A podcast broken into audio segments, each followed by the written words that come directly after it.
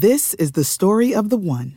As head of maintenance at a concert hall, he knows the show must always go on. That's why he works behind the scenes, ensuring every light is working, the HVAC is humming, and his facility shines. With Grainger's supplies and solutions for every challenge he faces, plus 24/7 customer support, his venue never misses a beat. Call quickgrainger.com or just stop by. Grainger, for the ones who get it done. What's up, you guys? Sean Rossat, managing editor of Fightful.com here. We have SmackDown Live to talk about tonight, the go-home show for Survivor Series. It is November 14th. We're going to make our NXT TakeOver predictions tonight. We're going to make our Survivor Series predictions tonight. Lots of good stuff coming your way. Also, we do have post-shows following NXT TakeOver and Survivor Series this weekend. You can also check out Holy Smokes MMA podcast that we did earlier today. Listen, ya boy, tomorrow afternoon. I am joined by one Jeffrey Hawkins. How are you, Jeff? Happy Rusev Day. Yes, yes. I'm also joined by Anna Bowert. Anna, how are you? Hello. Braun. Yes, yes, Braun. Now, my acting experience is limited to a very, very terrible local movie. But my co-hosts have been featured on Investigation Discovery and Spike TV. So therefore, I'm very excited to have you all break down the acting in the first segment of tonight's SmackDown Live program. Anna, Shane McMahon tried to rally the troops. First off, specific guys have microphones. Baron Corbin did not repeat the question. You've done some work with some pro wrestling companies. I imagine you could give some people some acting tips. You are an award-winning actress. The acting in this opening segment ain't winning any of those awards. Except for one with Kevin Owens standing in the background with the best look of disdain I've ever seen in my life. Sami Zayn. I didn't see him there. It was, yeah, it's just overcrowded by all the douchery going on. If the whole point of this was to make SmackDown the show that you want to lose, they did a great job. Yeah. It was just like the microphones and the speaking and catchphrases. It really, I started to think that this wasn't a real meeting. I have never wanted Raw to win so much in my life. It was horrible. And, like, you know, you watch this stuff and you think, I wonder what a WWE team meeting would look like. I wonder what, you know, when they discuss the shows, what everything would be like. If it's like that, oh, God. Okay. Jeff, what did you make of this first segment from an acting perspective? Because I thought it was some of the corniest shit I have ever seen. It made the room look like Gone with the Wind. Passing around the wireless mics, not a good look when you're supposedly having a rah-rah meeting in a conference room. Look, if you're going to do camp and if you're going to do this kind of thing, go full out. Have Shane come out like the first 10 minutes of Patton. And just come out and give one of the corniest rah-rah speeches ever. Just do that as opposed to fake interaction, I would say. Awfully convenient that Sin Cara and Baron Corbin are in a blood feud and they're standing almost right next to each other with only Bobby Roode to separate them. That's always a nice look. You can't even put them on different ends of the room. I will give this. I will never denigrate Becky Lynch's enthusiasm, no matter how bad the material. I think she is fantastic in whatever she does, but she was the only bright spot of this promo, in my opinion. This was a very, very bad segment. I wish we had mics we could pass each other as we were. God, man, this made Sasha Banks promos look like Schindler's List. Like, this was so bad. So bad. And by comparison, Daniel Bryan, who I often criticize for being a little wonky in his delivery and stuff, I thought he did give the right kind of rah-rah speech right after this. It had much better delivery. I believed it much more. He brought out AJ Styles, who got a giant ovation. Jeff, what were they chanting? Were they just out of sync with the chant? Because if so, it was the best out of sync chant I've ever seen, because half the crowd was like, I can't remember the chant. I gotta be honest with you. I feel like they were doing thank you, AJ, and AJ Styles, but they really messed it up. I think it's just the same thing twice. Let's put it this way. It didn't matter because I was so geeked out over that promo. I loved everything about that Daniel Bryan. The past 3 weeks for promos on SmackDown between the two by Sami Zayn and this one by Daniel Bryan. I want Daniel Bryan to come out during the match and second AJ Styles. That's how hyped I am for that promo. That thing, it's like they took a leash off of him that was holding him back, and he was just able to say whatever came to his mind, and it was awesome. The dig about the UFC fight against Frank Mir was dead on. I loved everything about this promo. I can't speak highly of it enough. Yeah, Daniel Bryan brought up that Brock Lesnar submitted to a half-ass knee bar, referring to Frank Mir about 9 years ago. I can tell you that was not a half-ass knee bar. That was a full-ass knee bar. Full-ass knee bar. Styles says that he can talk, unlike Brock Lesnar, who is a puppet. That was really, really good. And then backstage, we see Jinder Mahal claim that he's going to embarrass Styles, and Styles just outright ignores him. We're going to talk about that at length in a moment, but Anna, this opening segment, like really, it went on about 23, 24 minutes, and it shifted from the backstage promo to the in-ring promo to the backstage confrontation between Jinder and AJ. I thought they weaved it together pretty good, even though I didn't like a lot of it, but Daniel Bryan brought it tonight, and I thought AJ brought it tonight. Really good stuff out of those two. That saved however long that first debacle was. It really feels like Daniel Bryan's gotten to the point where he's looking at Kurt Angle back in the ring. He's growing out his hair and he's going, you know what? I'm going to start poking the biggest bear in the room, and I'm just going to tear the shit out of Brock Lesnar and see if I can get a fight. That was just, he called him dumb. He called him a quitter. I kind of wish that Daniel Bryan were actually AJ's advocate. Like, where was he during the Madden tournament? I'm sure he would have done a lot better if he had Daniel Bryan there to kind of cheer him on. And that Mahal part was just, nothing happened, and that's all I wanted from that. So let's approach this. Although in a way, let me go on this thing. The belt's coming back to Jinder eventually, right? I mean, this just made Jinder. We don't need to look at that right now. Well, let's talk about this now. Let's go ahead and just talk about this. I did a news update today. The story is on Fightful.com. Well, I missed it. I'm sorry. Really, did you? I did miss it because I haven't looked at the web a lot today. Oh, well, they canceled a show in India, Jeff. Yeah, I saw that. Okay, that's a pretty good goddamn indicator. When you're charging out the ass for tickets in a place where you can't really charge much, if anything, for tickets, when you spend 6 months focusing your program around one guy, this one guy, and really pushing it hard, and you put him in title matches on the two shows, and you can't sell out one, much less two shows, or you can't get good attendance at one, much less two shows. You got to bring in a big gun like Triple H, call it the biggest match in India history, then call it a super show.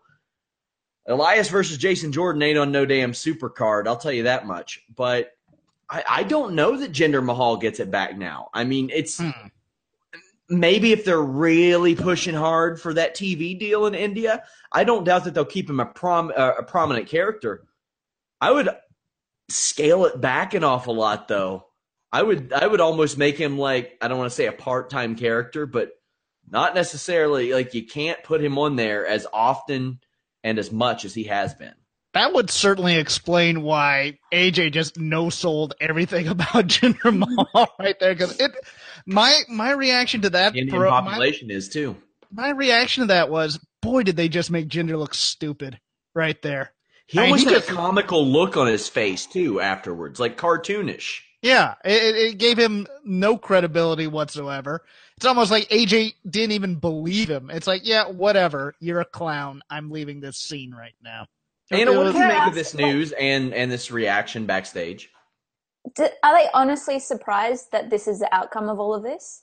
The way that they've built up Jinder, the promos that they've given him on you know, himself to the crowd and also on Shinsuke, they really surprised that this didn't work. I have had multiple readers from India that have contacted me, and they say, if anybody actually watches the show, they don't like him out here. Like, they wouldn't like him if they watched the show. Jeff, you'll understand this reference, and I don't always like to compare to sports, but, like, the Houston Rockets didn't shoehorn Yao Ming in. Like, China's basketball popularity exploded because Yao Ming was really good. Like, Jinder's not really good. No. Yeah, that's it. Build him in a way, like, if you're trying to break into India, then build him in a way that Indian market and people can get behind him. How did they think that anyone was going to get behind this guy? They made him a heel, for God's sakes. I mean, it's one of those things where it's like... You can have him as a heel, but a heel that... A patriotic heel? It's the way he was written. No, not even that. It doesn't even need to be about race at all. And I think that was part of the problem, is they pinpointed it. It's just make him a character that's interesting enough that people want to get behind. It doesn't matter if they're face or heel. It's just that they're interesting enough. They have a cool enough hook. Making it about race in this day and age, just like, really? And that's the sad MO, is like every time there's a guy that has a little bit of a shade about him, or he's from a different country and he's a heel, it always goes back to that with WWE. Well, you know, it's only the main roster, though. Look at AOP. Yeah. They're just badasses. I think you really need to treat your audience as intelligent human beings, and I think they could have viewed this as pandering a mile away. Oh yeah, I'm sure they did. Look, to your point, and we'll talk a little bit more about NXT later. Andrade Cien Almas, like, he just became Manny Ramirez wrestling in a ring, and all of a sudden, I've never seen him better. Like, there's all kinds of great stuff that you can do, but it just didn't work. They sacrificed the quality of their program for a half a year when you had some really talented guys on that roster. And you wonder why some leave. Like, and we're seeing it more than ever these days. Like, since CM Punk walked out, I don't know that we've ever seen a period since WWE hasn't had a WCW where more people walked. We've seen a period where some left because TNA was offering big money to high name guys, but there's just a lot of guys who you would look at and think, well, maybe they'd be best served in WWE than anywhere else, and they're still just like, see ya, I'm out of here, can't do it. So I don't know. We'll surely talk more about that later. United States Championship match. Baron Corbin defeated Sin Cara. I really like this match, despite Tom Phillips' really bad commentary. Sin Cara had a great burst of offense before and after the commercial break. Then Corbin got some in the middle. Sorry, Anna. Corbin hits his best deep six in quite a while. One of the phrases I would ban from WWE commentary is, so-and-so is rolling. I'm so sick of that shit.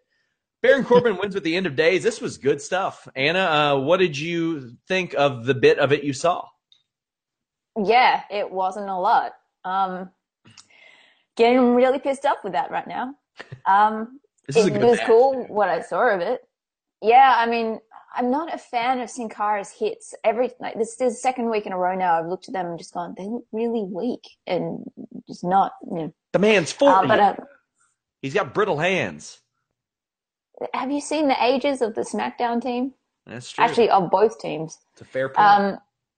I liked his cool lucha-looking Jason Voorhees mask. I just love Corbin in this role in general. He's like the high school jock who, you know, the whole normal thing with those kind of people is they were the big kings and queens in high school, then they leave, and then life deals them, and, you know, karma. and they have a bit of a losing streak. But it feels like Corbin is that guy without the losing streak, so he's never actually had to learn anything. So he's still doing the bully tactics in his professional life, and he's getting away with it. But he's just doing it so well. So I like this. I'm looking forward to seeing where they're going, and thank God it's going to be him versus Miz. And a month ago, I didn't think there was any way they went forward with that, but those two did a really good job at making me want to see that. Jeff, this United States Championship match, didn't see Sin Cara in it a month ago. He's had a nice little TV program with Baron Corbin. He's had, honestly, he's had a nice month with the Reebok deal and the new contract and the U.S. title program and saving his knee throughout all that because it looked like he was hurt. What did you think of this?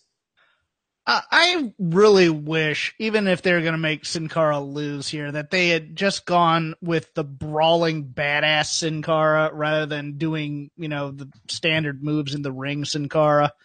It looked like he landed wrong a couple of times on the deep six and on a previous slam before that. I just was kind of, I hope he's okay. Kind of upset we don't get to see Miz not catch Sin Cara on Sunday. I definitely prefer the Baron Corbin match. And why you gotta bring up old shit? That'll be interesting. Bring up old stuff, Jeff. Old stuff. Old stuff. This has been great lately. Oh, I like Miz a lot. He just doesn't catch anybody. It's just, you know. It was the R-Truth one that was really bad, right? Sammy. Oh, Sammy. Oh, yeah. So, Jeff, who do you think's winning Sunday, Corbin or The Miz? Personally, I'm going Baron Corbin because I think Miz is bulletproof, to be honest with you. I think there's going to be very few Raw wins. I think the wins are going to be selective. So I would go with Baron Corbin on that one. I think they're splitting right down the middle. Anna, what do you think? Yeah, I think Corbin. I think aside from minor setbacks, I think they're ready to start. I mean, they have been pushing him already, and I think Miz can afford to lose, and they will probably, I don't know, throw him maybe back in with Braun for a bit or something. Charlotte Flair defeated Natalya to win the SmackDown Women's Championship. This is something that we predicted on this show last month, so glad to see it unfold, glad to see it happen. Charlotte starts off really aggressive. Natalya takes a really good bump into the barricade. A great spear from Charlotte, too. One of the best I've ever seen her do. Exploder suplex into the corner. Natalya hits a nasty powerbomb into the ring post. The crowd is into it. The sharpshooter, Charlotte has to almost grab the ropes, fight back from the middle of the ring, then grab the ropes. Figure eight. Charlotte wins. This was outstanding. It was hard-hitting. I liked it. After the match, Charlotte cut an awesome promo, really heartfelt promo. You could tell that this title meant something to her. In my opinion, this is how you build somebody after not doing much with them, not having much of a push about them for months. You put them in a really good match in a town where they're liked, where they look like a star. They cut a promo about something they care about, and they win. Jeff, your thoughts on this before we get into one of the kind of sort of returns? I really liked the hard-hitting aspects of the match. I think there were a few spots that like the spear spot I had a bit of a problem with because you can tell Natty had to kind of wait a second after coming off the ropes, and she was kind of making sure that Charlotte was ready. But overall, I liked the tone. Yeah, I agree. Hey, having people win where people like them tends to help them out a bit. See yesterday with Roman Reigns in Atlanta where he played football in college. That tends to help a little bit. And yeah, I really liked the promo. I just liked the realism of the moment of let me catch my breath first because Natty beat the crap out of me. It both cool. It gave realism to how tired she was, and it also put over Natty in a way. So that's always a good thing, in my opinion. And yeah, the promo once the camera found her was phenomenal, I thought, because when she was looking in the camera and talking about Alexa Bliss, There was the connection with me. Yeah, I'm ready for this match now, as opposed to kind of those promos they do where they're looking at like a 45-degree angle as opposed to right in there. So no, I love bringing the interviewer into the ring, too. Mm-hmm. I love that about everything. Almost always that should be the situation, unless it's a heel where it's designed to be a whiny promo. Mm-hmm. Because otherwise, if you just go out there unprompted and you whine about something, I'm going to take it that you're whining about something. Like, that's just how it is. Anna, this match, I kind of figured it was going to be good. What did you think of it? Thank God she won. I mean, it's just gotten to the point where, you know, it's a hometown, it's a championship match. You kind of expect that they're going to lose, even though we kind of knew that this was going this direction. And does that ever work? Does that ever work for sustained heat? Maybe, like initially it's a shock thing, but not now. But like the psychology is from straight out of 1986, though, and it just doesn't work anymore. I'm like, the sustained heat is just never there for me. I'm never like, oh, man, remember when Alexa kicked Sasha right in her teeth in Boston? No, I don't give a shit. Well, the thinking that they're going to be so angry they're going to pay to see him next time. No, they're going to be so deflated that they don't come back. That's the you just expect them now that they're going to lose. I love seeing Charlotte back in a singles match that meant something. This was just awesome. And Natty, I thought, did a great job. This was my favorite match of hers in a very long time. Mm-hmm. There were some awesome spots. Like Natty trying to roll out of the ring and then Charlotte just jumped on her to try and get her to stop. I, for some reason, just absolutely love that. She got ragdolled on the barricade after Charlotte tossed her. And Charlotte selling the sharpshooter was one of the most dramatic, operatic-looking sells I've ever seen. It was like teetering on the edge of too much, but like kind of just perfect. And that promo at the end is something that most people would try and teach their students in acting school, in my opinion, because she had the emotion as an undercurrent the entire time. It's when you're trying to teach someone how to do an emotional monologue where they have to break down towards the end of it as opposed to starting out of the gate crying. It's about finding the emotion and sitting on it while doing the rest of the work first. And she had the emotion to begin with, and then she got to the Alexa promo, stared straight down the barrel, and got me so damn hyped for this match. I think that it's something that God intended for this to happen. And then she got straight back to the Ric Flair part, and then it all came out, and like I was already crying, and then music hit at the end, and I had to go fix my makeup for the podcast. I got chills during that. that was a cool moment. So did I, Anna. That was a really, really cool moment. Ric's music hits, and it's been a big week for Rick between the 30 for 30 and this. Jeff, the Ric Flair return.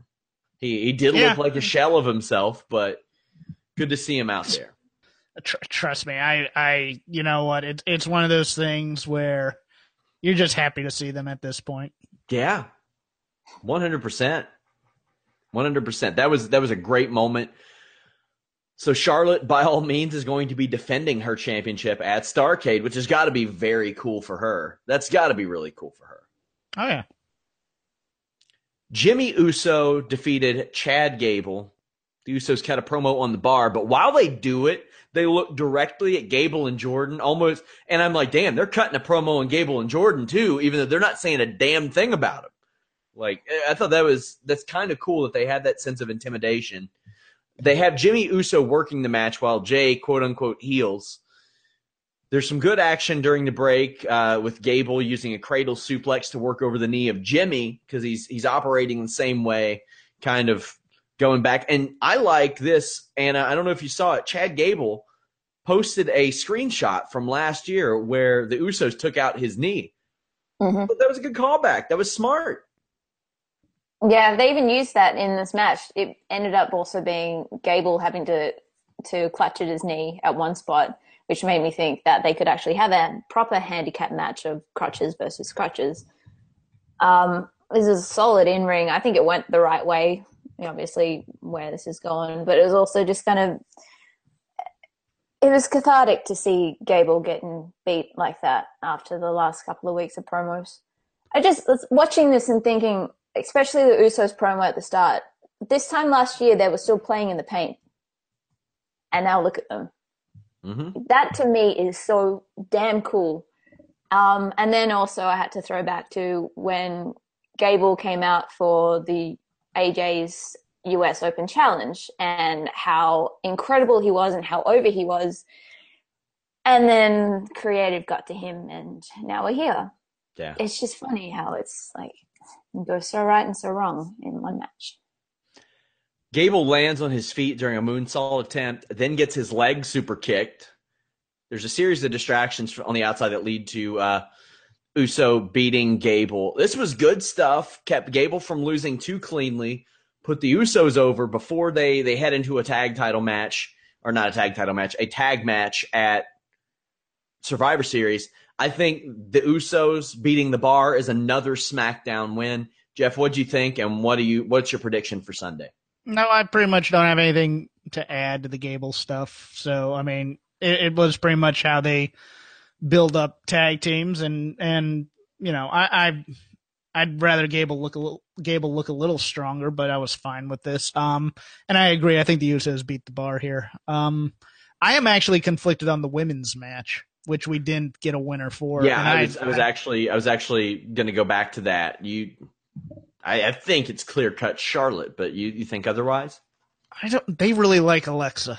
Mm-hmm. And so it's one of those things where I could see them just kind of cop out of having a clean winner somehow.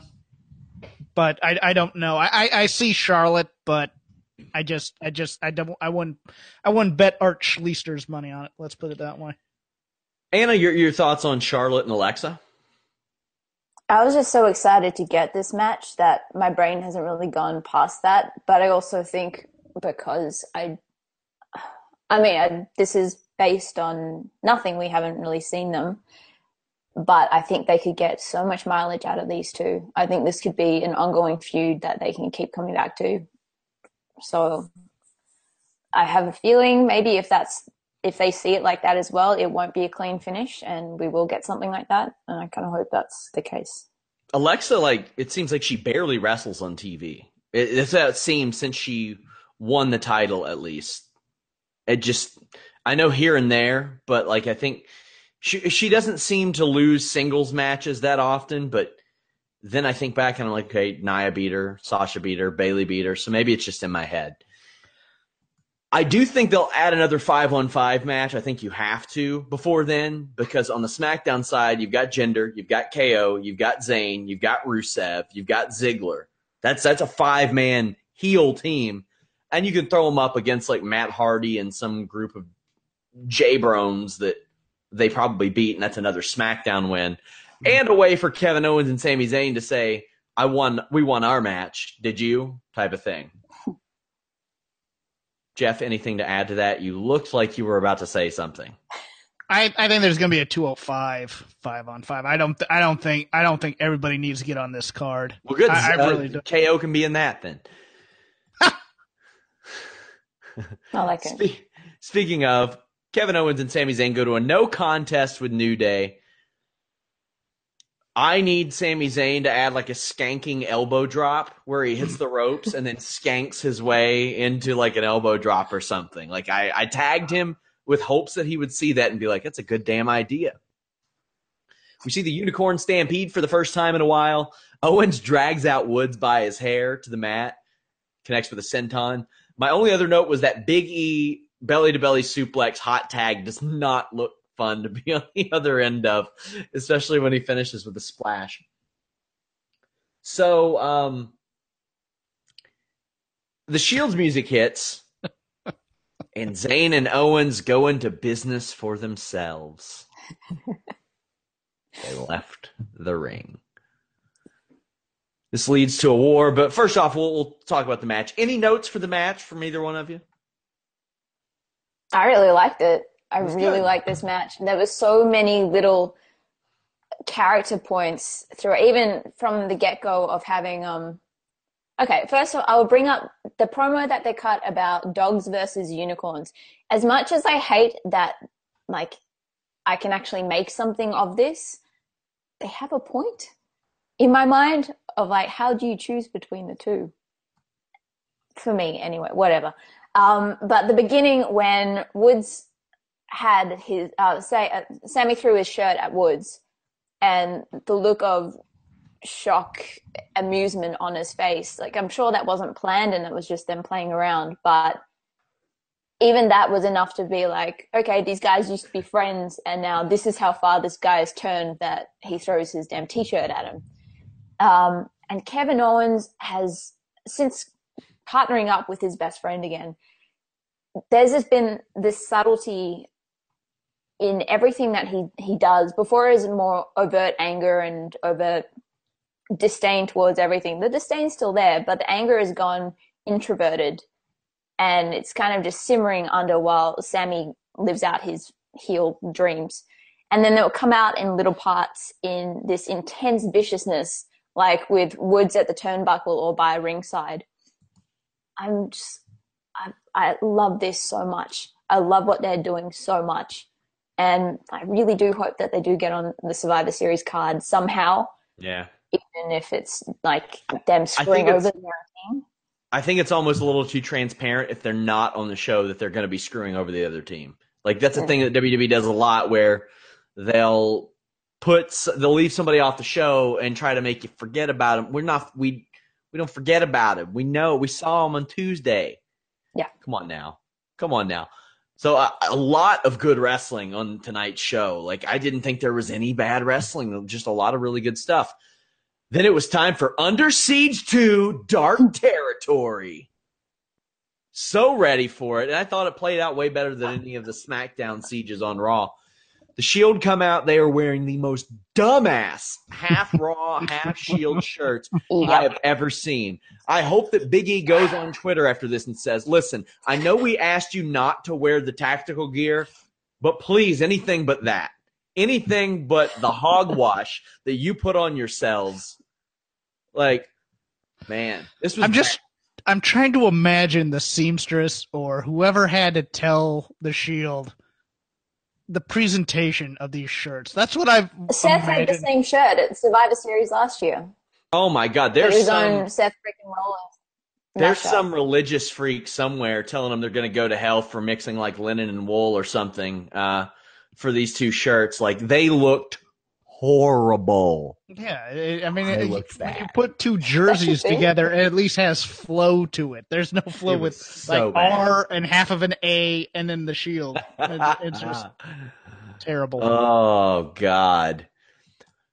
So they have this beatdown. The Usos come out and help backstage. We see the Raw women storm the SmackDown locker room. Now, you're going to get negative responses about this no matter what, because people will be like, well, why is Bayley doing it? Why are Sasha and Bayley beating up their buddy? And I did that.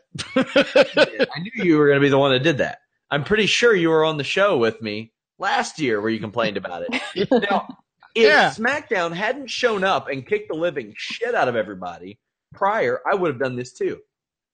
But Bayley and Charlotte didn't touch, or Bayley and Sasha didn't touch Charlotte. Alexa Bliss sure did, though. She socked Charlotte, and I thought that Alexa was great in this. I think it may have been Rob that said that she became the star. She's the star of every segment she's in, and it's true. She stole the segment, I thought. I agree, but Bayley. Wait before Jeff. Talk before Jeff. All right. Talk before Jeff. Well, that in particular or the entire siege thing? Sure, just your thoughts on the entire. When you need mealtime inspiration, it's worth shopping Kroger, where you'll find over 30,000 mouthwatering choices that excite your inner foodie. And no matter what tasty choice you make, you'll enjoy our everyday low prices, plus extra ways to save, like digital coupons worth over $600 each week. You can also save up to $1 off per gallon at the pump with fuel points. More savings and more inspiring flavors make shopping Kroger worth it every time. Kroger, fresh for everyone. Fuel restrictions apply. Siege. Oh, so much better than the other ones. Like, this was the perfect way to end, to go into Survivor Series. As much as I enjoyed Braun breaking the ring with Kane, it was kind of like, cool, what the fuck just happened? But this was awesome. The Charlotte Alexa thing. The only thing I didn't like about that was, this is so stupid and incidental, but like, why was the women, not girls, women's locker room decked out in baby pink?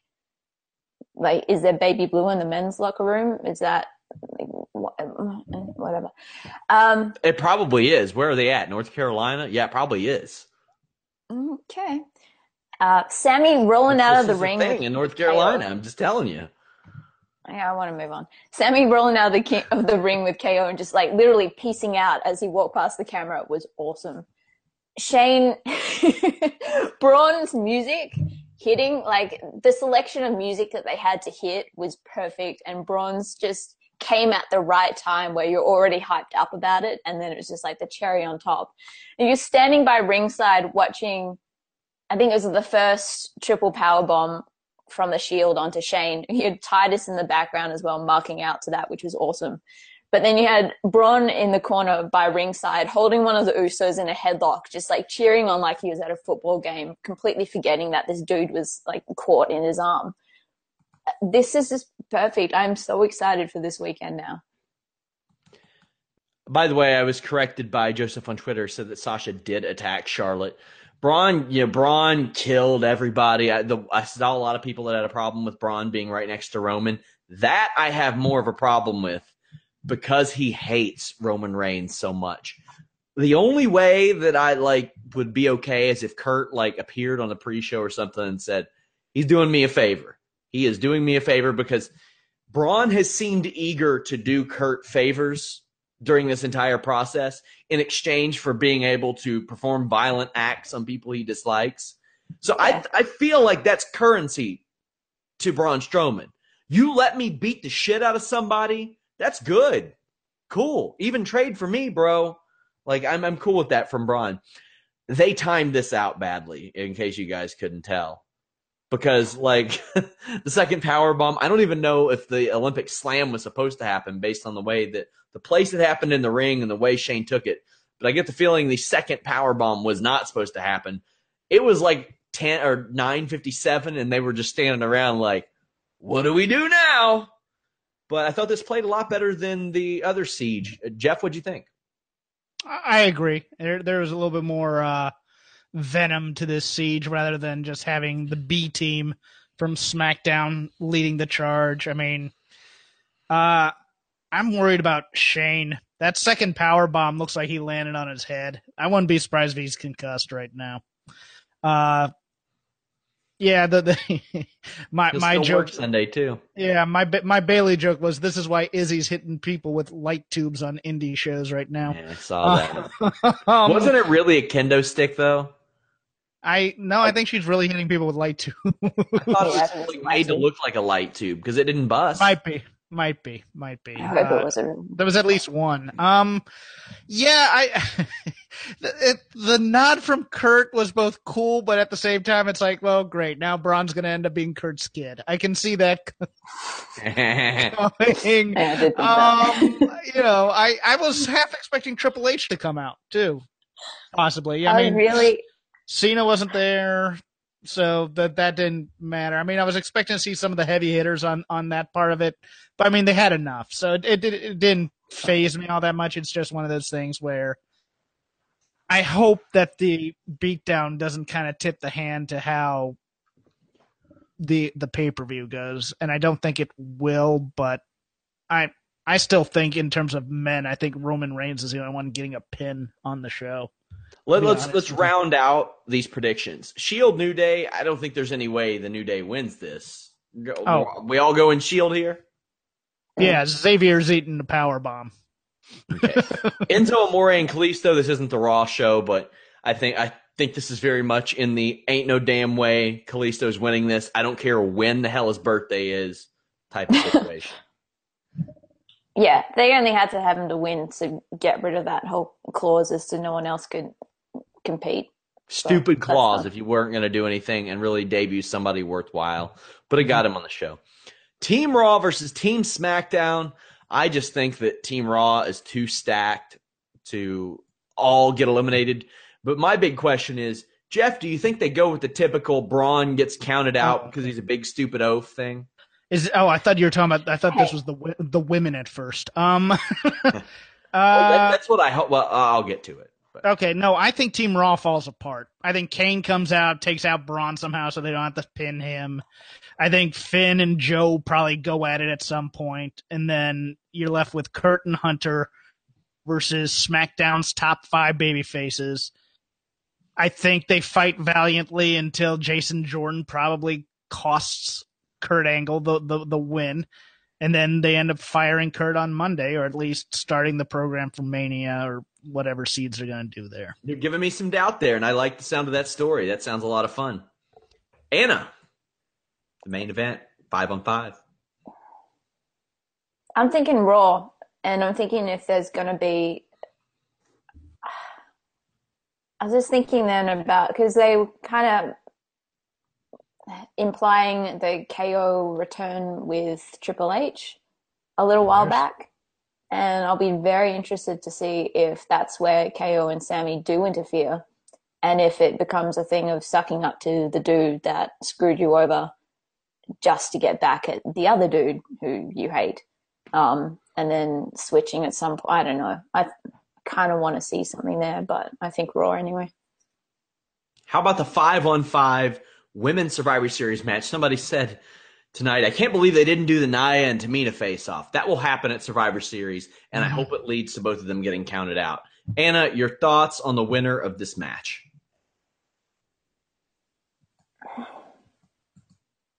I think if Charlotte takes it, the individual one, then it's going to be Raw. Who do you think the fifth woman's going to be? Do you think they'll go the easy route with Natalya, or do you think they'll switch it up and add someone who is not Natalya? I want Paige back. Yeah, I want Paige back. I think a lot of people do. I think a Survivor Series match is the right way to introduce her and make a big deal about it. Jeff, you're shaking your head because you're wrong, but go ahead. Your thoughts. No, because I think Raw's going to pretty much run through this SmackDown roster, so I don't think they want Paige on a roster where she's going to get beaten first. I think they'll wait for that big Raw SmackDown, which is in the same city, and re-debut Paige after it, because I don't see Asuka, Sasha, or Nia losing here. I think Bayley probably takes a pin because that's what they do with Bayley. And then maybe Alicia, and then the five women on. I mean, four of the five are pretty much expendable, and then Becky Lynch probably has to fight off the numbers game and ends up losing. I think I'm going Team Raw here. I don't think it's much of a discussion. One of the main events: AJ Styles versus Brock Lesnar. I love the promo work this week leading up to it. Actually. The girl who got engaged this week reached out to us on Twitter and shared her photos. Congrats to them. Listeners of the show. So big congrats to them. Got some information from them about the engagement. They said that the Paul Heyman involvement actually made it much more memorable to them, and they loved it. So good for them. But I thought AJ cut a great promo tonight. Daniel Bryan cut a great promo tonight, but I still don't think he's winning this match, especially after losing to Finn Balor last month. Jeff, what do you think?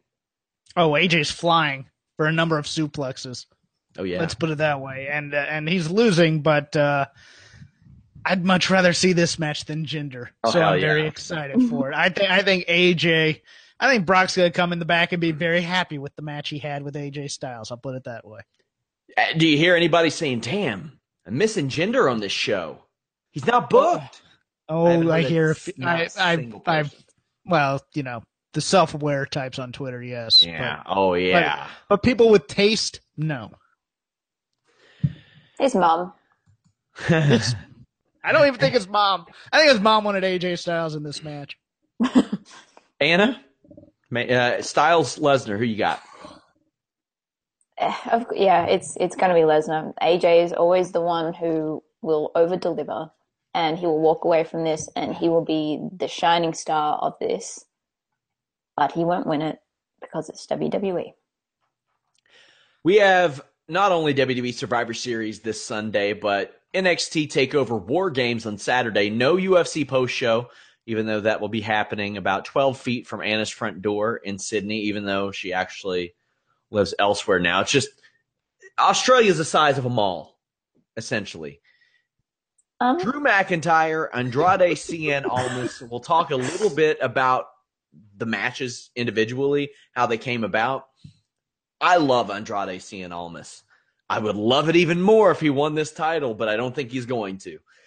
I think the heel turn has really set him off. The addition of a valet has just added so much to him. Anna, I'm going with Drew McIntyre here, and I think this will be the best match of his NXT run so far as well. What do you think about the evolution of both of these guys and their match at TakeOver? Yeah, Drew's winning. It's too soon to take that off him, and they generally tend to have longer runs with NXT titles. Zelina Vega has done wonders for him. I was watching last week's NXT yesterday. Even the interview, she takes charge in every interview, but when she did let Almas talk, she was just sitting there with this look of, like, this smug look of glee on her face, just, like, nodding along, like, yep, I did that. That's mine. I did this. She is just incredible. Yeah, but he's not winning it. Jeffrey, any thoughts? So much. Yeah, Zelina is definitely the spark that has brought Andrade Cien Almas back from the dead, because his character was absolutely dead. I agree. This will probably be his best match, probably since the Oni Lorcan match at Dallas TakeOver, which I believe was a dark match, but I got to see live, which was really, really good. Drew McIntyre is weird for me because I really liked indie run Drew McIntyre. I like watching him in PWG do stuff that little guys on 205 Live do was amazing. And I feel like he's had to restrain himself a bit, especially, you know, in matches against your Roddies and your Bobby Roodes. I'm waiting for the breakout match of the Drew McIntyre that people fell in love with on the Indies. What we will call the Alexander Wolfe performance. Yeah, I'm wait. Well, not to that point, because I mean, I didn't know Alexander Wolfe had it in him. Yeah, that's a good point. You know that Drew McIntyre has it in him to do this. I think this is where Kassius Ohno not being built up to the way he is, and him being a big guy that could take all those types of moves without getting, you know, seriously injured, especially if he did like a flying dive over the top, like he would do on the Indies, does a disservice to NXT. But this match has me geeked, so I'm excited about it. Speaking of Kassius Ohno, he's facing Lars Sullivan. Lars is going to win this. Jeff, what am I missing? Why is Lars Sullivan the object of affection of wrestling Twitter? Like, is it one of those, like, ironically liking things? No. Like, I just don't see it. I don't understand it. People like winners. This may become as a shock to people, but people like guys who go out there, kill people in 30 seconds, and leave. That makes people a star. And plus, Lars Sullivan for a giant, or at least for the gimmick of a giant, is very well spoken. So the juxtaposition there makes you interested in him. I have no problem with Twitter taking to this guy at all. I don't have a problem with it. They can like anybody they want to like. I mean, no, but I think, you know, I mean, and I think I like this matchup, but Kassius Ohno gonna die. I want him to hit it really big so I can use all the pictures of him with hair that I have as his, like, headline photos. Just well, my thing is he looks about 45, and I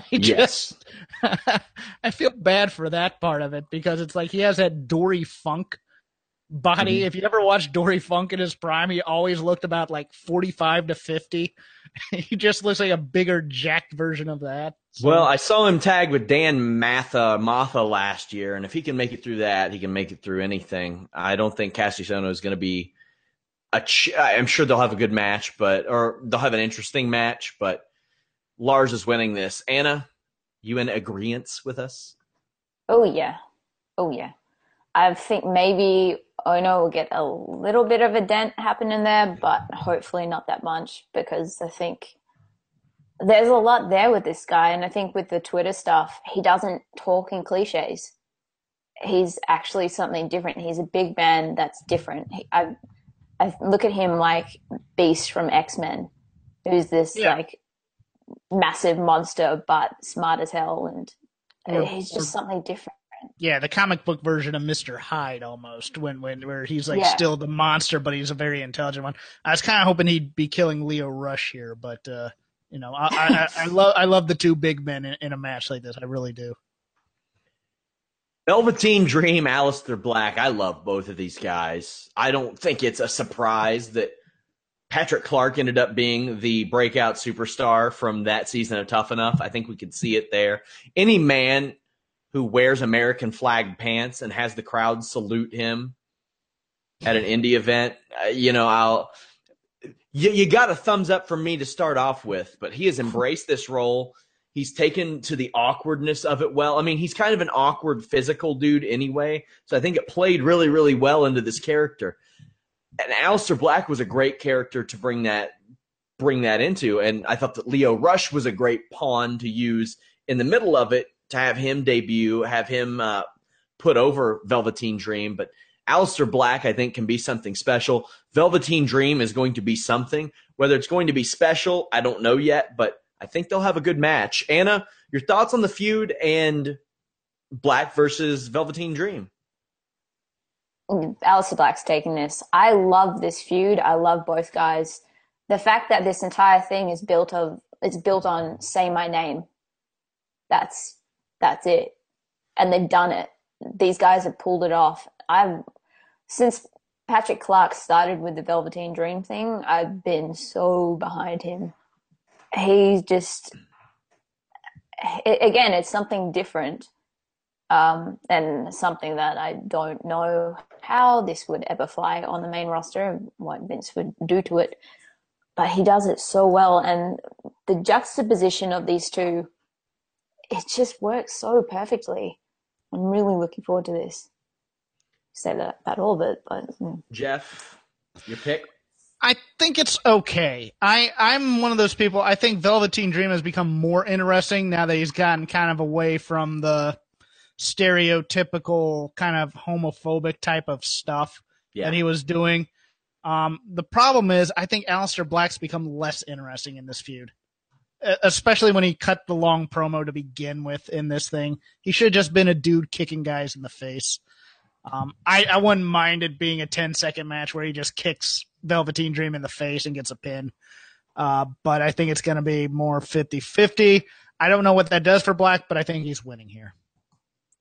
On that, though, like, that's the thing about having a character like this that doesn't really talk. The air of mystery can only last for so long when you have them on TV every single week. I think there's more of the Tommy End character coming out now. But I wouldn't discount him just because it's, you know, they have to kind of break that at some point. Yeah, I just thought the promo that they wrote for him didn't serve that character well at all. I'm going to binge watch a bunch of NXT this week since the tapings that I was at. I'm going to catch up, so it's fresh in my mind. But I'm guessing that Aleister Black promo was a recent one. It was about 3 or 4 weeks ago, I think. Yeah, that would have been it. I am stoked for this women's championship match. Ember Moon, Nikki Cross, Kairi Sane, Peyton Royce. I think Peyton's winning. Peyton is very popular at the Performance Center for reasons that you all would absolutely guess right now. I think this is her time. I think she's the right character to win it. I think that you've got 3 different girls that can chase now as well, whether it be individually or at the same time. Because if this ends up being a blowaway awesome match and they run it back, I don't think a lot of people are going to complain. Although I wouldn't be shocked if one of these girls got called up soon, because who knows, they might do a women's Royal Rumble this year, and I think that's a great way to debut a character on the main roster.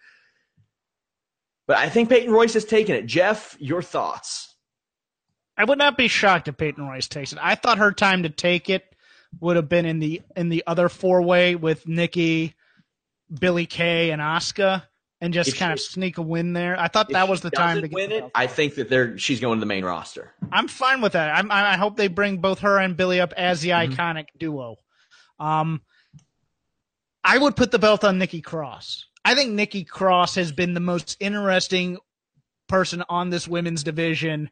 She's phenomenal. Since the Horsewomen have got called up. I think she is just fantastic, both in match with her mannerisms, how she plays this psychotic character. She dressed up as No Way Jose one time. Oh my god, that's the pinned tweet on my profile. I love it. But you know what, with the rumors of Sanity possibly being called up, that may put that out of the window, but I think she's the one you put the belt on and see if she has that championship heft. The problem is it's just timing with Ember Moon. That's all. I mean she was going to be the one that you thought might break Asuka's streak, and then it didn't happen, and now they're just trying to figure out what to do with her. But promo chops for it, I think you need a little bit there if you're going to be her. I think if Peyton's put it on somebody without promo chops, they're going to put it on Kairi Sane, in my opinion. Yeah. Peyton's the safe choice if they really, but if she's getting brought up, man, I would love to see Nikki Cross get a run with this belt. Anna, your thoughts on the women's championship match? Maybe the most excited I am for a match all weekend, and that's saying something because I'm pretty pumped for this weekend's events. Yeah, it would make sense given that last week it was Kairi Sane versus Billie Kay. If Billie Kay does interfere and then Peyton wins, I would love Nikki Cross to win. I don't think this will be it. I think her turn is coming next. She's my spirit animal and everything I hope to be. I'm with you on Ember Moon. Her in-ring is incredible. It's just the promos. War Games, Undisputed Era versus Roderick Strong and Authors of Pain versus Sanity. I'm going Undisputed Era here. It seems like the right type of match for them to pull out a sneaky, slick win. Jeff, first off, what do you think of the War Games concept, and who do you think emerges victorious? Let's put it this way. The War Games concept, little Jeff Hawkins, or at least teenage Jeff Hawkins, was the most geeked he ever was for wrestling. When this thing came, when they were doing the promo videos with guys with blowtorches building giant fences. I love me some War Games. I love me some 5-on-5 original style War Games. Hey man, when the Elimination Chamber debuted, I was a teenager, and that was the first pay-per-view that I ever made sure I didn't miss. I didn't have pay-per-view. I had cable at my house. I went and stayed with family that had pay-per-view for that. So, I mean, that's kind of like the modern concept of that. Yeah. So I can see it. First off, I want to ask, do you think it resonates with today's audience the way that it did back then? No, but that's okay. They can make it their own in a way here. I have the Best of War Games Blu-ray, and it's possibly my favorite disc that I own. The rules I don't like, but I understand why they're doing it. Mm-hmm. They're doing kind of the throwback to the 99 era of War Games, where it was 3 teams and the rules of you get one from each team and then the rest of the team gets to go in at once. I don't dig on that, but I think it's just to set up a roar spot from the two Authors of Pain, who are probably going to be locked in a cage and trapped by someone from the Undisputed Era, and then they're going to break out and kill some fools, which I'm fine with because I love watching the Authors of Pain kill some fools. The Undisputed Era are small enough where they can get thrown around, and it would be awesome. I love Sanity. They're great. Here, I'm gonna give you a throwback of something you've never seen before. But there was in the late '80s, there was a roller derby show called Roller Games, where they had your typical heel face dynamic. But there was a heel team called the Maniacs who just were not heels. They just did whatever they wanted to do for money. They were mercenaries. And when they booked them against the main heel team, it was awesome because it was like guys with no moral code just killing each other. That's what I'm looking forward to seeing in Sanity and the Undisputed Era. Just mass carnage. And then Roddy and the Authors of Pain do their hero Hulk up, and then somehow the Undisputed Era. I don't like the pinfall or I forgot that there's another stip DQ maybe involved in this or something. I remember reading that and going, no, this is a submit or surrender type thing. That's always what the War Games has been for me. Let's put it this way. I was so excited about this. I almost bought a ticket. I'm still pondering a quick ticket there. But yeah, I'm hyped. I wondered, I'm surprised they didn't just go with the Elimination Chamber structure because they have it. And I thought that was WWE's. I thought it was always going to be the answer to War Games where you have teams and you have the chambers there to release people into the match. Like I thought it was just ready made. Anna, how do you think this match will deliver? Do you think it will live up to expectations? I wonder how the crowd will respond first off because cage matches sometimes struggle in that regard because the crowd can't really see a lot. How do you think that will play and who do you think's winning? I think NXT crowds are solid enough that that's not going to be too much of an issue. And the spaces are small enough that it should be okay. I like the fact that they chose War Games mainly because, you know, it was Dusty's and NXT is now kind of synonymous with Dusty and it makes sense. And to put in War Games as opposed to just, you know, the standard takeover, which as we always say, it over-delivers every single time. I think this is, from that point of view of what this does for NXT, it's like our child is growing up before our eyes. Yeah. I love it. I love that they're doing this. And I love that they have enough confidence in this brand to do this kind of a show. And I think their booking, especially for pay-per-views, they know how to highlight the strong points. So I think we're going to have three very strong teams showcasing in this ring, in this cage, these rings. And I think it's going to be Undisputed Era. That's if they want to build these guys up as the division or the group that runs NXT for a while, this is definitely the place and the way to do it. Here's the downside of this match for me in terms of comparing it to old War Games. The Mid-Atlantic style, WCW style, that kind of Southern style was very punch, kick heavy. This was all about punching, kicking, rubbing a guy's face in the cage, getting guys to bleed, being very vicious. I'm going to be interested to see how the current 2017 indie style translates into a match where it was usually just guys beating the crap out of each other. I'm not certain that kind of viciousness is going to translate. I think it's going to look pretty because you're going to have those two giant rings and guys doing moves.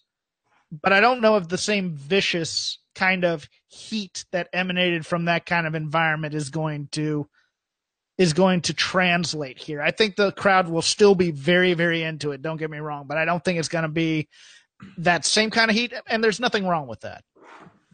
I think there'll be shades of it with like AOP, but yes, this is, they're going to do their own thing. And I think they don't necessarily think the main demographic of NXT fans are of that era of, you know, original War Games. It's going to be something different, but I think it will be, you know, in its own right, really awesome. Will there be blood? This just in, WWE has added an event December 8th in what was supposed to be the first of two New Delhi shows in Abu Dhabi, which will be headlined by Triple H versus Roman Reigns. They love Abu Dhabi. They do love Abu Dhabi. They probably should love Abu Dhabi. Yeah.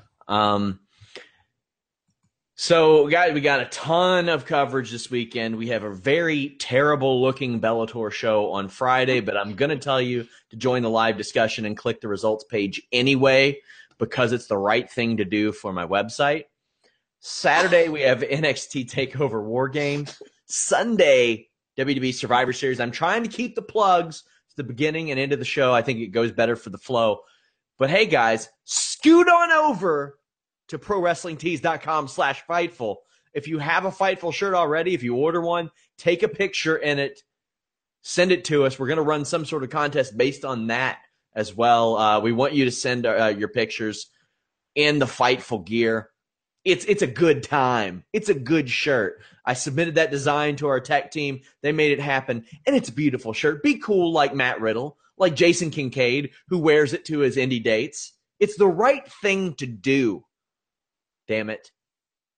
We have live podcasts after NXT TakeOver War Games and Survivor Series. We got podcasts all week that you can check out on FightfulPods.com or through Fightful.com. If you all want any type of MMA, pro wrestling, boxing news, we have you covered there.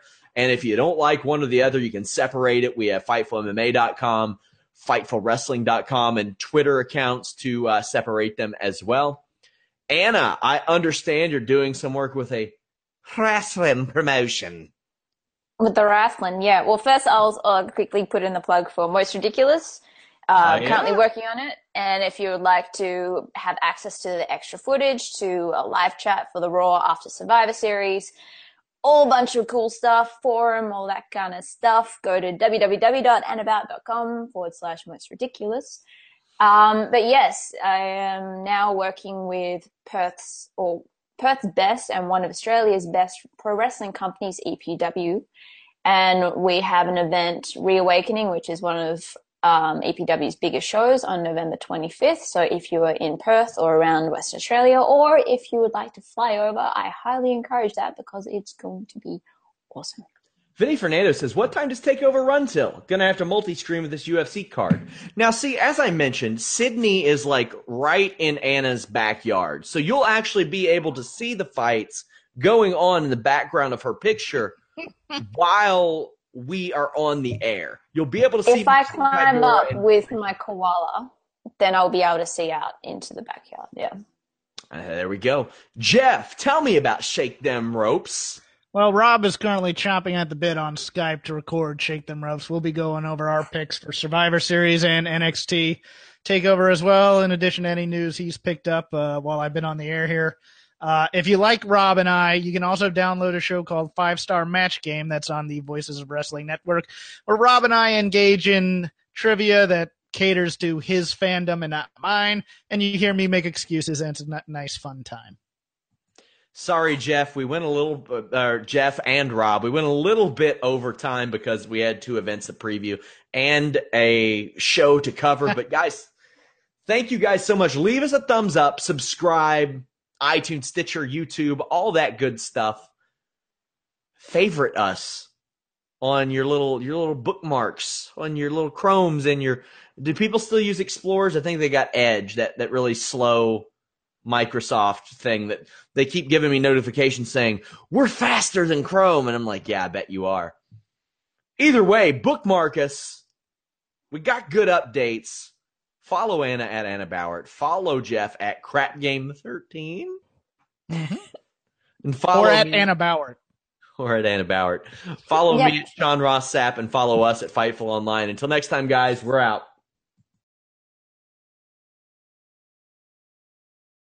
Save big money on exterior wall lights now at Menards. Find your style with Patriot Lighting. Exterior lights enhance the look of your home. Choose from over 50 options from Patriot Lighting. Now through May 19th, get $10 instant savings on a single qualifying purchase of $100 or more on in-stock outdoor wall lights. Check out our entire selection of outdoor lights and see the rest of our deals happening now on Menards.com. Save big money at